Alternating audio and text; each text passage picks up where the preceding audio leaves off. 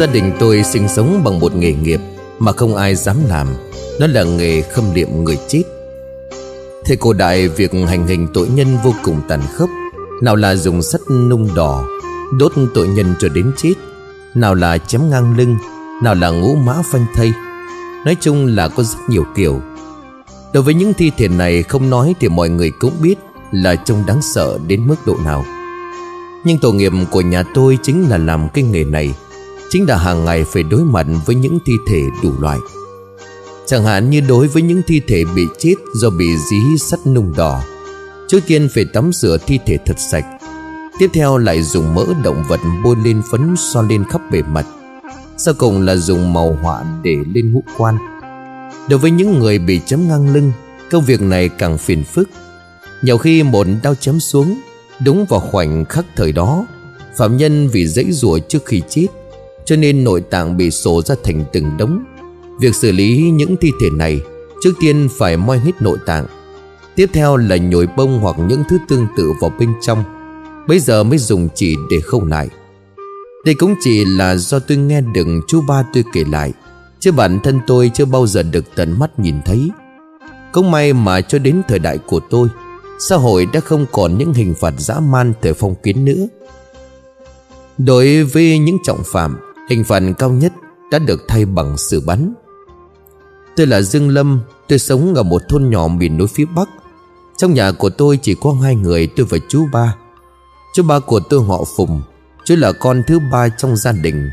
Cho nên mọi người trong thôn thường hay gọi chú là chú ba. Chú ba không phải là người thân thích của tôi.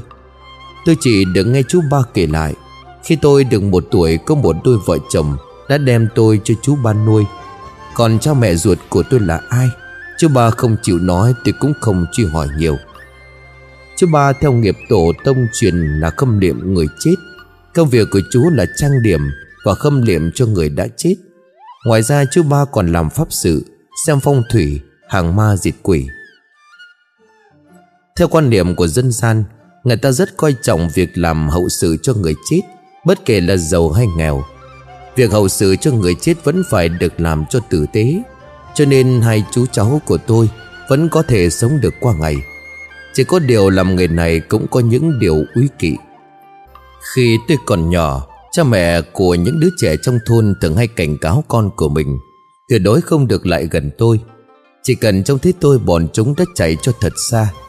Tôi thực sự cảm thấy rất cô độc. Nhiều khi trông thấy những đứa trẻ trong thôn chơi bi, Chơi gầy nịt Tôi chỉ có thể đứng thật xa mà nhìn. Sau này khi tôi đi học Cũng không có học sinh nào chịu ngồi gần tôi. Cũng chính vì chuyện này đã nhiều lần chú ba muốn đổi nghề. Chú muốn xuống dưới xuôi mua bán nông lâm sản, Sau đó đổi lấy những nông cụ cần thiết Về bán lại cho mọi người trong thôn. Thế nhưng vì rất nhiều nguyên nhân, Lần lửa mãi mà vẫn không thực hiện được. Năm tôi liền 8 tuổi, tôi bắt đầu chính thức giúp việc cho chú ba. Cũng chính vì vậy mà tôi đã được trông thấy rất nhiều loại tử thi. Nào là treo cổ tự tử, Nào là đuối nước, Bị xe ô tô cắn chết. Có cả những trường hợp uống thuốc sâu tự tử. Tôi đã từng giúp chú ba xử lý một thi thể đã bị tàu hỏa đâm vô cùng khủng khiếp. Khi đó cái đầu lâu của thi thể đã bị kẹp cho nát bét. Khi khâm liệm, chú ba phải khâu một cái đầu giả, Sau đó nhồi bông, rồi vẽ ngũ quan lên để thay thế. Nghe nói sự việc này rất tà môn. Người chết tên là Nông Trấn Vinh. Hắn ta là một tên lưu manh chuyên bắt gà trộm chó trong thôn. Tính tình hung dữ thích cây lộn. Khi đó hắn ta đang bán nông sản gần đường xe lửa. Ở gần đó có một ông lão chuyên bày một chiếc chiếu, Dùng mấy con chim nhỏ để xem tướng đoán mệnh. Buổi chiều tối hôm đó vì bán hàng ế ẩm, Cho nên hắn ta đã tới chỗ ông lão xem tướng đoán mệnh chơi. Không ngờ khi con chim nhỏ rút cho nông chấn vinh một que thăm, Ông lão liền nói với hắn ta Nội trong ba ngày nữa, Hắn ta sẽ gầm tai họa huyết quang. Nông chấn Vinh hoành hành bá đạo đã quen, Thế nên hắn ta lập tức nổi khùng. Hắn ta đã đập vỡ chiếc lầm, Đồng thời còn bóp chết cả mấy con chim nhỏ nữa. Chỉ tội cho ông lão, Ông ta kêu khóc rồi bắt đền. Nông chấn Vinh liền đẩy ông lão ngã. Sau đó co cẳng bỏ chạy. Cũng chẳng biết hắn ta chạy thế nào. Kết quả bị trượt chân ngã vào đường tàu. Cũng đúng lúc đó, Một chiếc tàu hàng vừa vặn kéo còi chạy tới. Ngoài vụ này ra, tôi còn gặp một đứa bé mới hơn một tuổi đã bị chính con chó của nhà mình nuôi cắn chết. Cái cổ họng của đứa bé bị cắn gần đứt rời. Vì tiếp xúc quá nhiều thi thể, Cho nên tôi cũng không còn cảm giác lạ lẫm và sợ hãi nữa. Lại mấy năm trôi qua, Lúc này tôi đã 12 tuổi. Và một buổi chiều tôi từ trường học trở về, Tôi phát hiện thấy trước cửa nhà mình có một chiếc xe tải. Tôi bước vào trong nhà vừa vặn gặp mấy người từ trong nhà đi ra. Đi đầu là một người đàn ông có khuôn mặt vàng bụng, Đôi lông mày cau lại, Thần tình rất buồn bã. Người đàn ông này trông rất thanh tú, Chỉ có khí sắc là không được tốt. Sau lưng của ông ta là mấy thanh niên vạm vỡ Bọn họ đi tới chiếc xe tải. Một lúc lâu sau, bọn họ khiêng một cỗ quan tài vào trong nhà tôi, Rồi đặt ở giữa nhà. Tuy rằng tôi vẫn còn ít tuổi, nhưng tôi cũng nhận thấy có vấn đề. Trước đây tôi cùng chú ba thường hay tới linh đường của nhà người ta. Có khi có lưu lại ở đó vài ngày. Sau đó thi thể được mang đi hỏa táng. Nhưng mà những người này bọn họ lại không để quan tài ở nhà để thủ linh. Ngược lại còn đem quan tài tới nhà tôi, Nhất định là có vấn đề. Mọi việc đành nhờ vào mọi người. Mọi người đàn ông trung niên chắp tay nói với chú ba. Sau đó ông ta dẫn theo mấy người lên xe rồi vội vàng bỏ đi. Sau khi bọn họ đã rời đi, Tôi lúc này vội hỏi chú ba. Chú ba, Có phải lần này thi thể có gì đặc biệt không? Chẳng hạn giống như lần trước. Thi thể của nông chấn Vinh được trực tiếp vận chuyển tới nhà tôi. Bọn họ yêu cầu chú cháu tôi phải làm một chiếc đầu giả để an táng. Chú ba đóng cửa lại, Sau đó cậu mày nói, còn mẹ nó, Mấy tên khốn này yêu cầu thổ táng. Thổ táng? Tôi thực sự rất ngạc nhiên, Bởi vì những năm gần đây, Ngay ở nông thôn cũng đều đem hỏa táng. Đã đa số là chết vì bệnh tật, Tất cả đều để thi thể ở nhà xác. Có điều là ở cái thôn nhỏ miền núi của chúng tôi, Do vì giao thông không thuận tiện, Đa phần mọi người đều lựa chọn đem đi để thổ táng.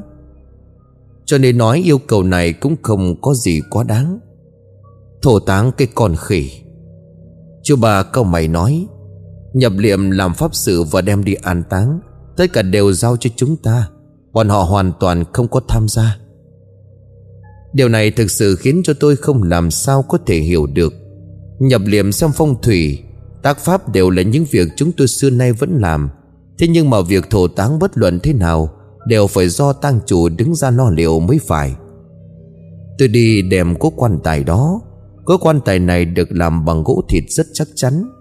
Chắc giá cả của nó cũng không hề rẻ. Trên đó để những ký tự đại khái, Khuyên người ta cải ác hành niệm. Có cả những sợi mực đấu Để lên kinh văn sau đó quấn mấy vòng quanh cỗ quan tài. Còn mẹ nó chứ, Đây đâu phải là một cỗ quan tài. Phải nói là quan quách thì mới đúng. Tôi chú ý tới thể tích của cỗ quan tài này. Nó lớn hơn những cỗ quan tài bình thường không chỉ một vòng Ngoài trừ những người trong nghề như chúng tôi. Mọi người căn bản không phân biệt được quan với quách, Bởi vì tên gọi chung của nó vẫn là quan tài. Nhưng kỳ thực quan là để đựng thi thể người chết. Còn quách là lớp bên ngoài của quan tài. Thông thường quách là dùng để đựng những đồ bồi táng cho người chết. Tôi dùng tay vuốt nhẹ cố quan tài, Nhưng tôi đã lập tức rụt tay lại. Bởi vì cố quan tài này lạnh như băng, Có vẻ như bên trong cố quan tài này cô chưa nước đá. Sao hãy nhìn thế này xem? Chú ba tôi chỉ vào mấy vòng dây mực đấu quấn quanh cố quan tài, Nhưng tôi không nhận thấy có điều gì khác lạ. Tôi chỉ nhận thấy cố quan tài này có một chút khác lạ. Đầu óc cháu để đi đâu vậy? Chắc là lại nhớ đến mê ờ, tiểu cô nương ở trường học rồi phải không? Đây là cách buộc dây thất tinh. Chú đã nói với cháu nhiều rồi cơ mà. Chú ba tức giận mắng tôi. Chú nói cho cháu biết quá nhiều thứ, Làm sao cháu có thể nhớ nổi chứ? Nhưng câu nói của chú ba Đã nhắc cho tôi nhớ lại. Loạt nút thắt dây mực đấu này chỉ có những người làm nghề như chúng tôi mới có thể hiểu được. Nhưng mà tôi cũng có chút kỳ quái. Đây là đã có người đồng nghề động tay qua. Vậy tại sao đám người đó lại nhờ chú cháu tôi đây? Chú ba bảo tôi đứng tránh qua một bên. Cũng không biết chú ba lấy từ đâu ra một đầu dây mực đấu. Sau đó chú ba tháo sợi dây mực đấu ra. Chú ba ra hiệu cho tôi đẩy nắp quan tài ra Để lộ ra một khe hở. Cố quan tài này vừa cao vừa to Tôi phải mang tới một chiếc ghế đầu. Tôi hiếu kỳ nhìn vào bên trong cỗ quan tài. Bên trong tối đen như mực, Lại còn rất lạnh nữa. Thảo nào mà lại phải lồng theo một chiếc quách. Hóa ra khoảng giữa được chứa đầy nước đá. Nước đá bên trong đã phần nào bị tan chảy. Chỉ còn lại mấy cục đá nổi trên mặt nước. Bên trong cố quan tài là một tiểu cô nương, Tuổi tác cũng tầm khoảng tuổi tôi. Do vì con nước đá bảo quản trong thi thể vẫn như là người còn sống, Da rẻ chưa bị đen sạm lại. Cũng chưa có hiện tượng thối giữa, Ngược lại còn tràn ngập một mùi thơm của gạo nếp. Tiểu cô nương này mặc một chiếc váy màu đỏ, Chất liệu rất trơn mịn, Chắc là được may bằng vải lụa. Tiểu cô nương này trông rất xinh đẹp, Chỉ là sắc mặt trắng nhợt, Đôi môi đã chuyển sang màu đen. Có điều tất cả các thi thể đều như vậy không có điều gì đặc biệt cả. Tôi không hề phát hiện ra có điều gì dị thường. Vẫn là chú ba tôi tinh mắt. Chú ba chỉ vào vùng cổ thi thể mà nói, Kia là cái gì? Tôi nhìn kỹ lại, tiểu cô nương này có mái tóc đen dài. Mái tóc được trải chia ra làm hai lọn rất gọn gàng. Mái tóc được phủ kín hai bên ngực, Vừa vặn che đi vùng cổ. Nhưng mà tôi cũng không phát hiện ra có điều gì. Có mấy cô gái đều được chúng tôi chải tóc như vậy. Chú bà bảo tôi vào trong cố quan tài xem thử. Tôi cũng không nói gì cả. Tôi đeo găng tay vào rồi nhanh nhẹn trèo vào trong cố quan tài. Trước đây tôi cũng thường trang điểm cho các cô gái. Nhìn thấy quá nhiều thi thể rồi, Cho nên cũng không còn sợ hãi nữa. Hơn nữa thi thể tiểu cô nương trong cố quan tài này còn chưa bốc mùi. Ngược lại còn có mùi thơm, Chỉ là bên trong có chút lạnh. Chú ba bảo tôi lần mái tóc thi thể ra để kiểm tra. Tôi làm theo yêu cầu của chú ba, Kết quả khiến cho tôi giật mình chấn kinh. Tôi như hít phải một luồng khí lạnh, bởi vì chung quanh cổ của tiểu cô nương này Có một vòng màu đỏ. Bà nãy mái tóc treo phủ nên không nhìn rõ. Đây không phải là dấu vết bị vật gì đó xiết vào, Mà là một vòng dày đặc chỉ vết khâu. Hóa ra thì đầu của tiểu cô nương này đã bị đứt rời không khâu lại được vào cổ. Chú bà nói rằng, Trước đây còn có hình phạt chặt đầu. Phạm nhân trước khi đem đi hạ táng, Thường đừng dùng kim chỉ khâu đầu lại Rồi mới đem đi chôn. Nhưng đến xã hội hiện đại, Tôi chồng phàm đều dùng hình thức xử bắn, Cho nên hiện tượng khâu đầu đã không còn thấy đâu nữa. Tất nhiên cũng không phải là không có Chẳng hạn mới hai năm trước chúng tôi tiếp nhận một trường hợp Do bị tai nạn giao thông. Chú bà đã phải khâu đầu vào cổ rồi mới đem đi chôn. Nhưng mà thi thể tiểu cô nương này không hề có chỗ nào tổn hại. Không thể nói là bị tai nạn giao thông cho được. Chú ba bỏ tôi cởi quần áo tiểu cô nương. Điều này đối với tôi thực sự khó khăn, Bởi vì loại hành vi này là xúc phạm đến thi thể. Trong nghề của chúng tôi tuyệt đối không cho phép. Chú ba nghiêm mặt rồi nói, Bảo cháu cởi, cháu cứ cởi đi, Làm nhảm cái gì nữa. Tôi nhìn sắc mặt giận dữ của chú ba, Biết là sự việc này không hề đơn giản, Cho nên tôi cũng không còn do dự nữa. Thế là tôi cởi váy ngoài của tiểu cô nương ra. Sau khi cởi chiếc váy, Bên trong trống không, Chỉ còn là một thi thể trần chuồng không hề có đổ lót. Đây là một việc rất không bình thường. Chú ba nhìn chầm chầm thi thể sắc mặt của chú trông càng khó coi. Tôi định thần chú ý vào làn da trắng nõn của tiểu cô nương. Ngoài phần cổ ở hai bên vai, Hai phần đùi đều có một vòng vết kim may. Nếu theo tình trạng này, Ngoài phần cổ ra còn có cả tứ chi, Tất cả đều có một vòng chỉ khâu. Đây là lần đầu tiên tôi được trông thấy một sự tình quỷ dị như vậy. Chú ba bảo tôi đứng đứng ngây người ra đó nữa. Mau mặc quần áo vào cho thi thể. Tôi thành thục mặc lại quần áo cho tiểu cô nương. Xong xuôi tôi đang định từ trong quan tài trèo ra, Đột nhiên ra đầu của tôi như tê dại. Không biết từ lúc nào đôi mắt đã nhắm lại của tiểu cô nương đã mở ra. Đôi mắt trắng dã màu cái chết của tiểu cô nương đang chầm chầm nhìn tôi. Tôi vừa trèo vừa lăn ra khỏi cỗ quan tài, Sau đó tôi quỷ bên cỗ quan tài dập đầu mấy cái. Đây là liên quan đến quy củ trong nghề. Nếu gặp phải sự tình giả quỷ dị, Rất có thể đã xúc phạm tới thi thể, Bắt buộc phải nhanh chóng tạ tội. Vừa rồi tôi đã cởi quần áo cô nương. Đây là thuộc vào tội đại bất kính. Chú bà đã căng thẳng đến mức chán đã ra đầy mồ hôi. Thế tôi trở vào quan tài vuốt lại mắt cho tiểu cô nương. Bây giờ chú mới thở phào nhẹ nhõm. Trải qua một sự tình quỷ dị này, Tôi không dám ở lại lâu hơn. Tôi vội vàng đóng nắp quan tài lại. Chú bà cũng vội vàng quấn lại mấy vòng dây mực đấu. Đúng lúc này ở bên ngoài vang lên tiếng gõ cửa. Tiếng gõ cửa này khiến chú cháu tôi giật bắn cả mình. Tôi bước tới mở cửa.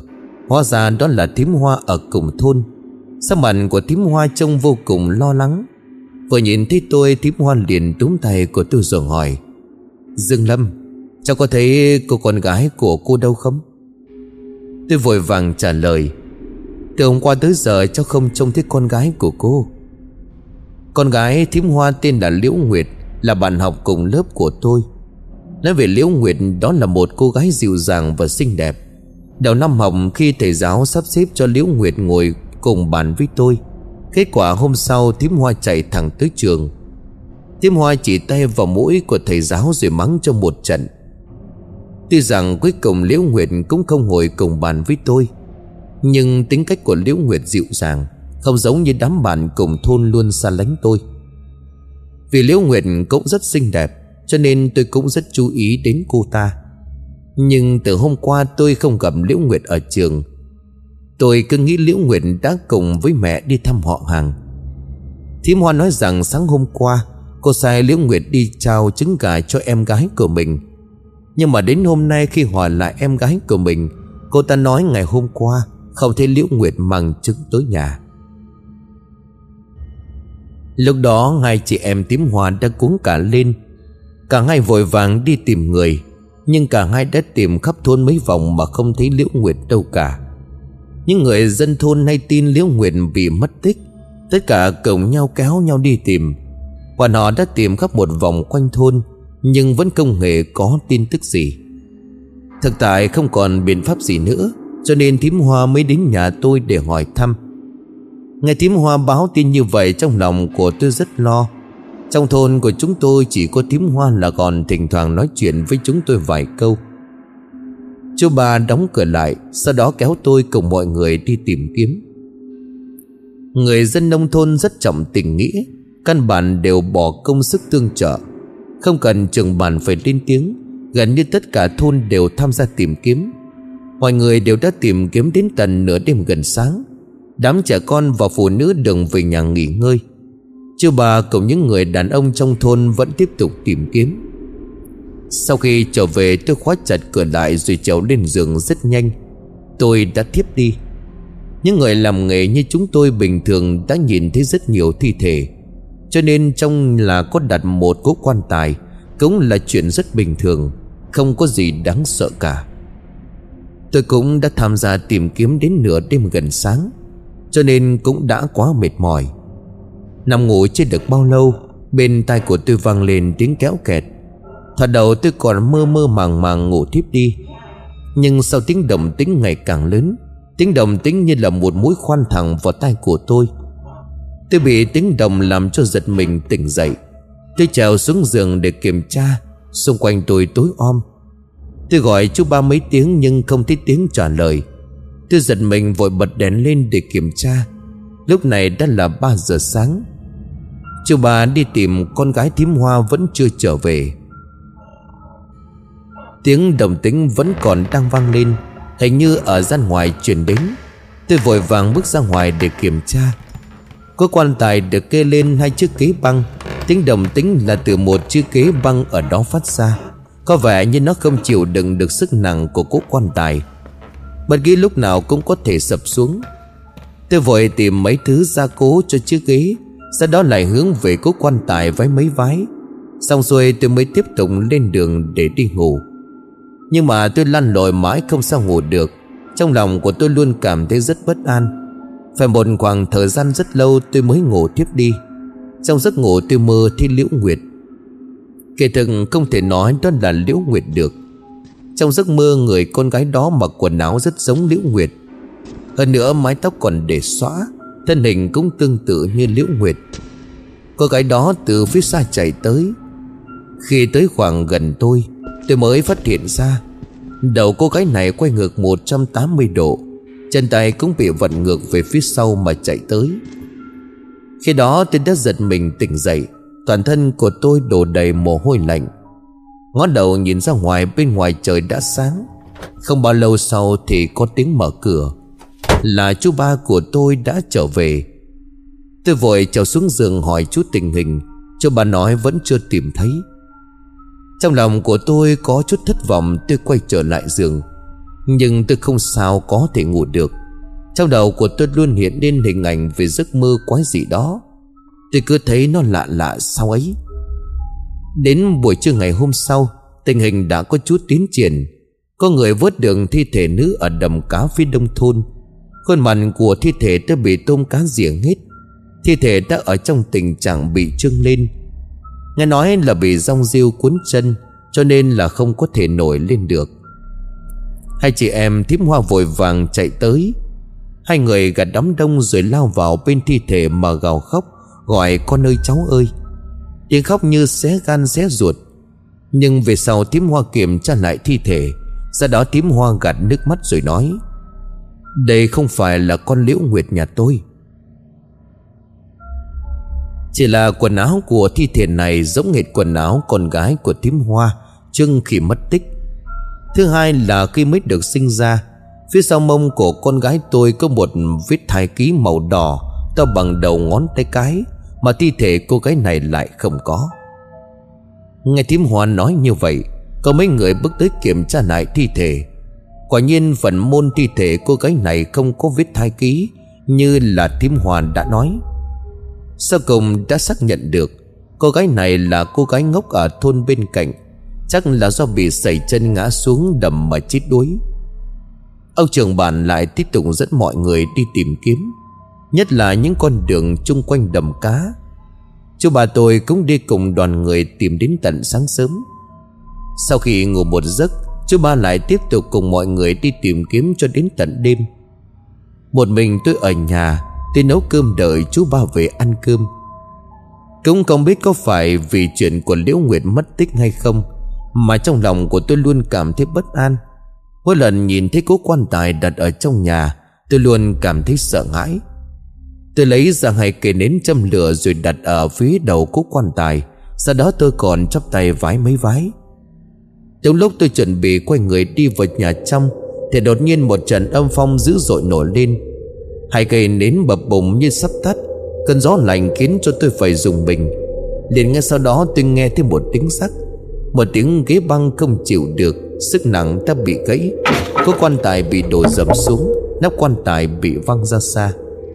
Thi thể tiểu cô nương bị văng ra ngoài, Khuôn mặt trắng nhợt dán chặt xuống nền nhà. Mái tóc cũng rối bù, Đôi mắt màu trắng đã mở trợn trừng, Giống như là đang nhìn tôi. Da đầu của tôi tê dần, Tôi vội vàng chắp tay nói vài câu xin lỗi. Sau đó tôi chạy tới ôm thi thể nhét trở lại cỗ quan tài. Nhưng có một điều quỷ dị là Thi thể tựa như trở nên rất nặng. Vất vả lắm tôi mới đưa thi thể được vào trong cỗ quan tài. Phát huy đạo đức nghề nghiệp, Tôi cẩn thận trả lại mái tóc cho tiểu cô nương, Thậm chí còn vuốt phẳng phiêu nếp váy bị gấp. Tôi chỉnh lại dung nhan cho thi thể. Nhưng tôi vẫn cảm thấy có điều gì đó rất quái dị. Tôi ngồi bền xuống đất nghỉ ngơi một lát. Bây giờ tôi mới nghĩ ra. Bạn ấy khi thi thể cô nương này bị ngã lăn ra đất, Tóc tai rối bù, nhưng lại rất giống người con gái tôi đang gặp trong giấc mơ. Tôi cứ ngồi chờ rất lâu mãi không thấy chú ba về. Trong lòng của tôi cảm thấy bất an. Tôi lại quay ra gian ngoài đặt quan tài. Tôi quỳ xuống khấu đầu vài cái. Tôi còn đọc thêm mấy câu kinh Phật nữa. Cầu mong Phật tổ bảo hộ. Sau đó tôi thắp ba cây hương cắm ở phía chiếc cỗ quan tài. Đợi cho ba cây hương đã cháy được một nửa, Tôi mới trèo vào trong cỗ quan tài. Tôi cẩn thận lật thi thể của tiểu cô nương lại, Để cho lưng thi thể quay lên trên. Tiếp theo tôi lật vặt váy của thi thể lên. Đột nhiên trong đầu của tôi dâng lên một ý tưởng. Tôi muốn biết phía sau mông thi thể tiểu cô nương này có vết thái ký màu đỏ to bằng ngón tay cái không? Tôi lần chiếc váy của tiểu cô nương ra. Nhất thời tôi giật mình.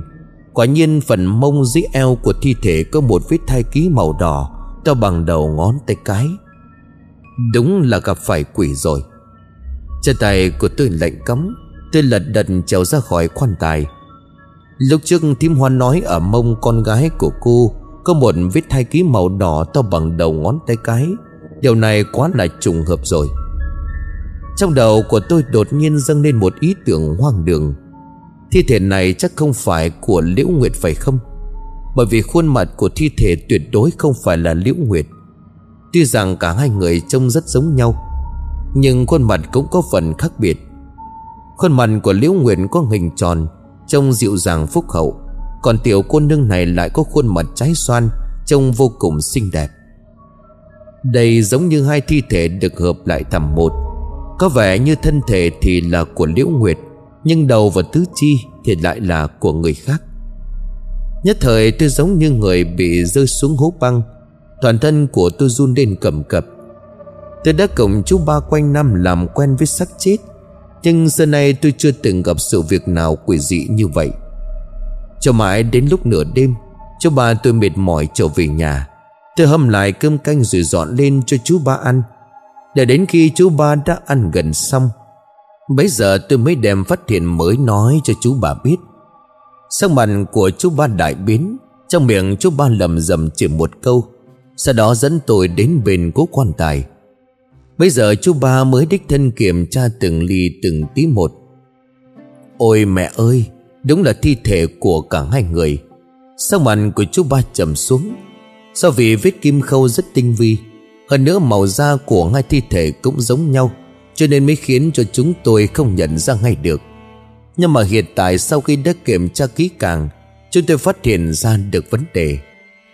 Ngoài những đặc điểm này ra, tôi phát hiện thấy phía sau gáy có một vết lõm, Chắc là do vật này đánh vào Sưng sọ gáy đã bị vỡ nát. Chú bà từ tay chỉnh lại dung mạo cho thi thể, Sau đó khiêng cố quan tài lên rồi đóng nắp quan tài lại. Chú ba cẩn thận cuốn lại mấy vòng dây mực đấu, Sau cùng chú thắp lên ba cây hương.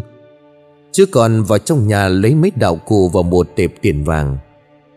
Số tiền vàng này là loại tiền giấy được in kiểu mới. Mỗi tờ tiền đều có mệnh giá rất cao. Tổng cộng phải có đến hơn 100 triệu.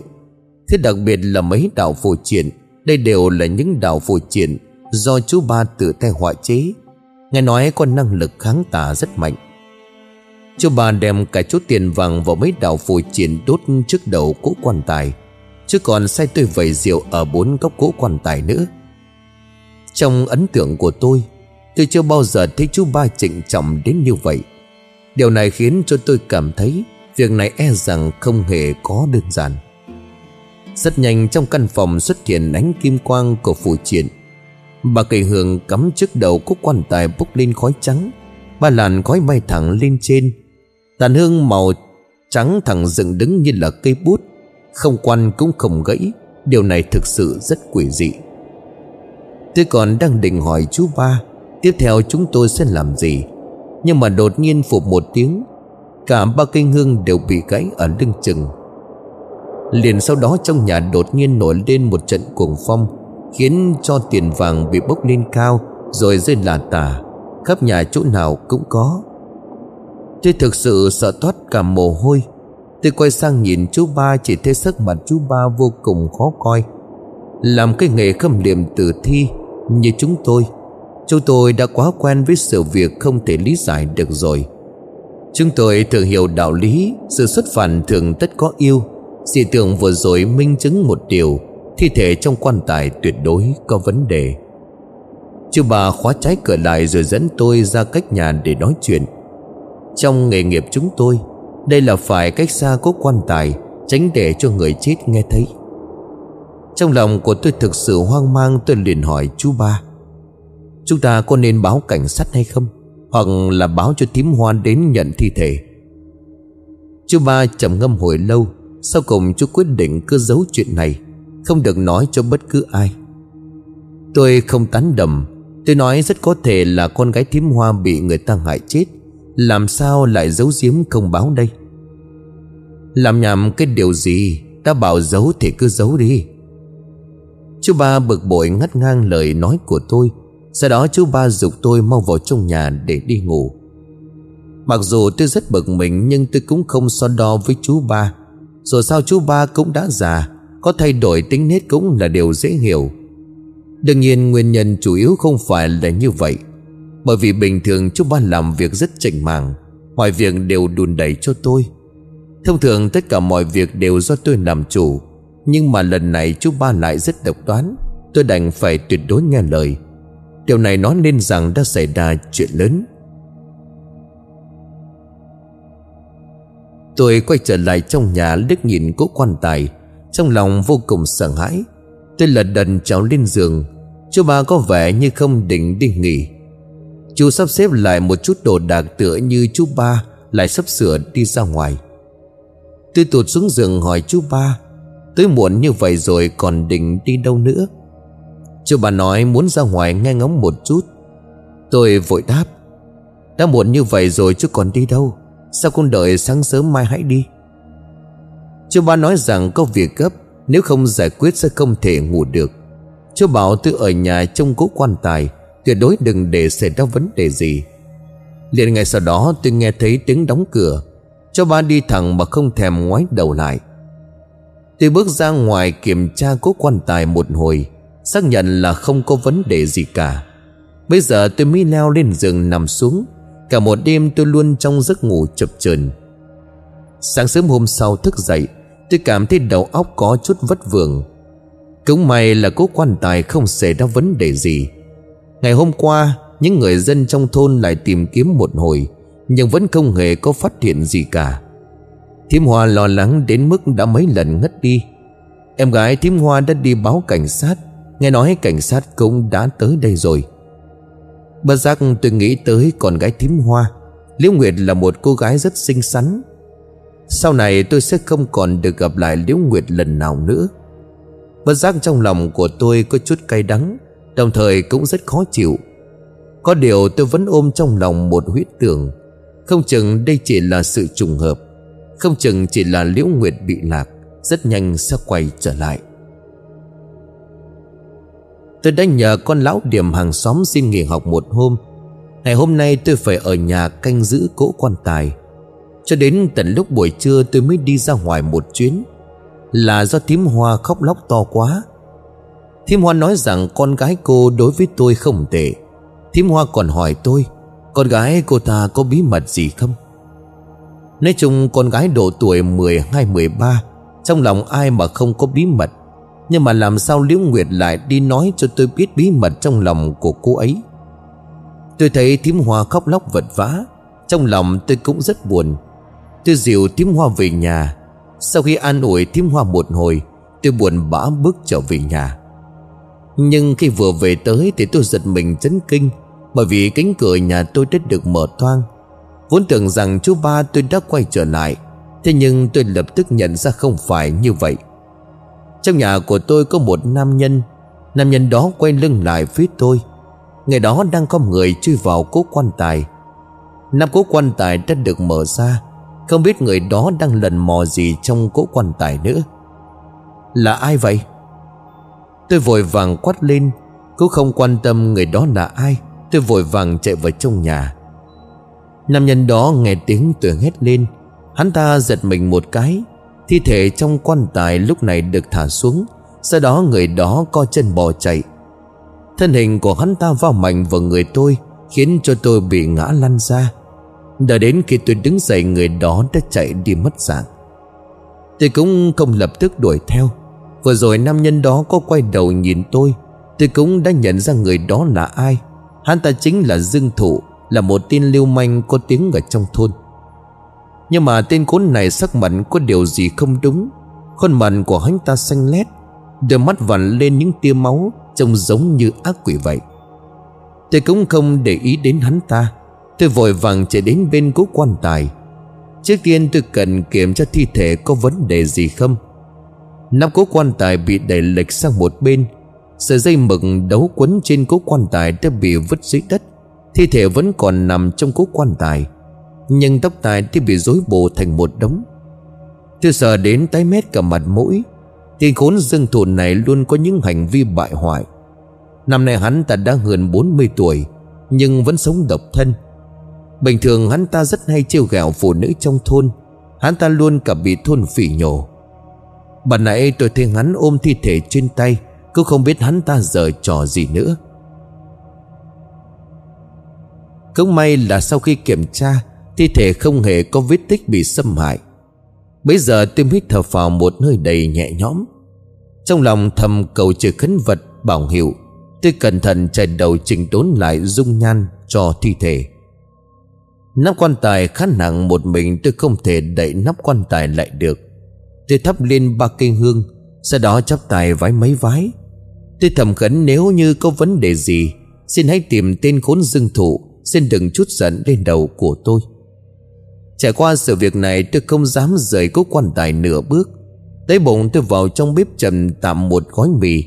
Ăn xong, tôi lại tiếp tục ngồi trông giữ cố quan tài.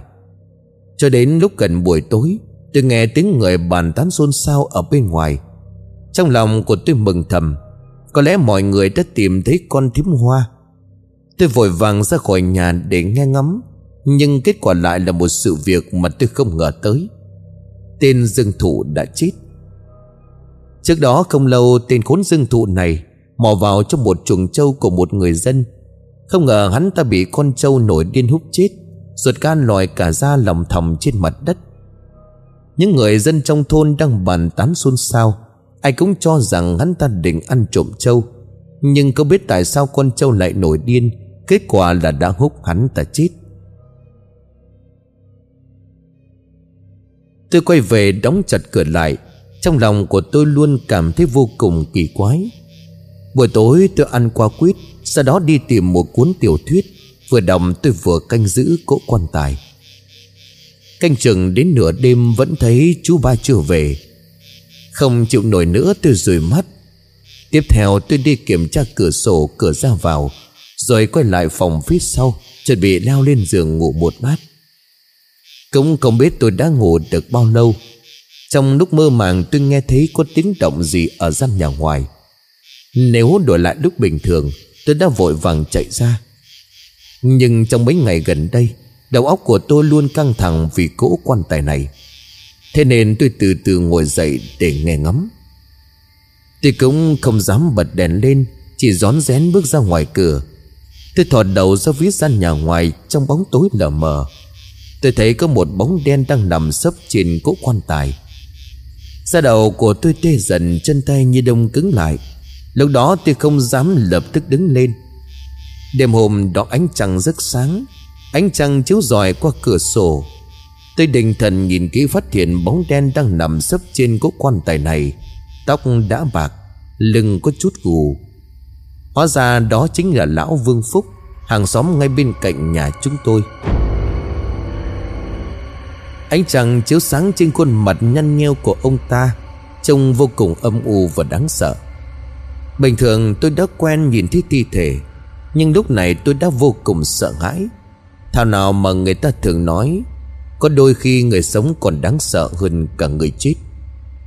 Nhưng tôi không thể để cho người khác di chuyển cái xác đi được. Thế dưới đất có một cái lọ rỗng, Tôi đã trộm lấy cái lọ rồi ném về phía ông ta. Cái lọ đầm xuống đất giữa đêm khuya phát ra một âm thanh nghe rất chói tai. Lão Vương Phúc quay đầu lại, Trong bóng đêm mắt của lão ta lóe sáng như mắt mèo. Toàn thân của tôi dùng mình một cái tôi run giọng rồi hét lên. Ai ở đó? Đồng thời tôi bật đèn lên, Nhưng lão Vương Phúc đã hoàn toàn biến mất. Lão Phương Phúc lưng hơi gù, Lão tần nấp bên cạnh cố quan tài. Hai bàn tay khổ quắt ôm chặt lấy ngực, Đôi mắt lóe lên một ánh sáng xanh như mắt mèo. Lão ta nhìn tôi bằng một ánh mắt quỷ dị, Sau đó nhún chân, Bất ngờ lão ta nhảy vọt qua cửa sổ rồi biến mất. Nếu không tận mắt chứng kiến, tôi thực sự không tin được rằng Một lão giả lưng gù lại có thể linh hoạt như vậy. Chỉ cần bộ dạng lão ta vừa nhảy qua cửa sổ, Đó đâu giống như hành động của một con người.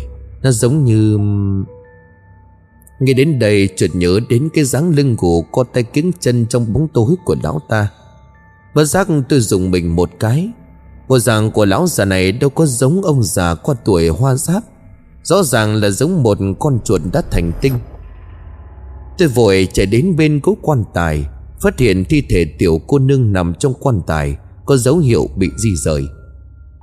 Đây là tình huống gì chứ? Từ khi nào thi thể lại quỷ dị đến mức như vậy? Đầu tiên là tên khốn dương thụ, Bây giờ đến cả lão già vương phúc cũng chạy tới đây. Hành động của bọn họ là vô cùng cổ quái. Sự tình này tuyệt đối không hề bình thường. Sau một hồi chần chừ trong nhà, tôi cắn răng vào ngăn kéo, Tìm lấy một chiếc đèn pin, Sau đó sò giày bước ra cửa. Tôi lặng lẽ đến nhà của Vương Phúc. Vương Phúc là hàng xóm của chúng tôi đang hơn chục năm. Lão ta không có con cái. Vợ của lão ta hơn chục năm trước đã qua đời. Bình thường lão ta luôn sống cô độc một mình. Lão ta đối với bọn trẻ con chúng tôi rất tốt. Thỉnh thoảng lão còn mua kẹo cho tôi nữa Tôi rất lo lắng sẽ có chuyện xảy ra với lão ta. Sau khi tới nhà lão Phúc, tôi thấy cửa nhà lão ta không khóa. Cánh cửa chỉ khép hờ. Tôi đắn đo một lúc quyết định lặng lặng bước vào bên trong. Tuy nhiên, khi bước vào bên trong, Tôi phát hiện ra rằng lão Phúc không thực sự có nhà. Trong nhà cũng không bật đèn. Tôi bật đèn pin chiếu vào trong nhà kiểm tra một vòng. Chăn màn trên giường lộn xộn. Không khí trong nhà toàn mùi ẩm mốc, Những thứ khác cũng không có điều gì bất thường. Trong lòng của tôi có chút sợ hãi, Thế nên tôi vội vàng rút lui. Tôi trở về nhà đóng chặt cửa lại, Nhưng tim của tôi vẫn đập nhanh như chống trận. Đêm nay tôi hoàn toàn không thể ngủ được, Tôi cứ nằm mở mắt cho đến sáng. Trong đầu của tôi luôn xuất hiện hình ảnh Lão Phúc nhảy qua cửa sổ. Sáng hôm sau khi thức dậy Tôi đặc biệt mở cửa ra nhìn sang nhà Lão Phúc. Chỉ thấy cánh cửa vẫn còn khép hờ giống nghệt như đêm qua. Nhìn như Lão Phúc đêm qua không trở về nhà. Tôi đứng ngồi không yên trong nhà, Chỉ mong sao cho chú bà về sớm. Còn có bao nhiêu thắc mắc đang chờ chú giải quyết.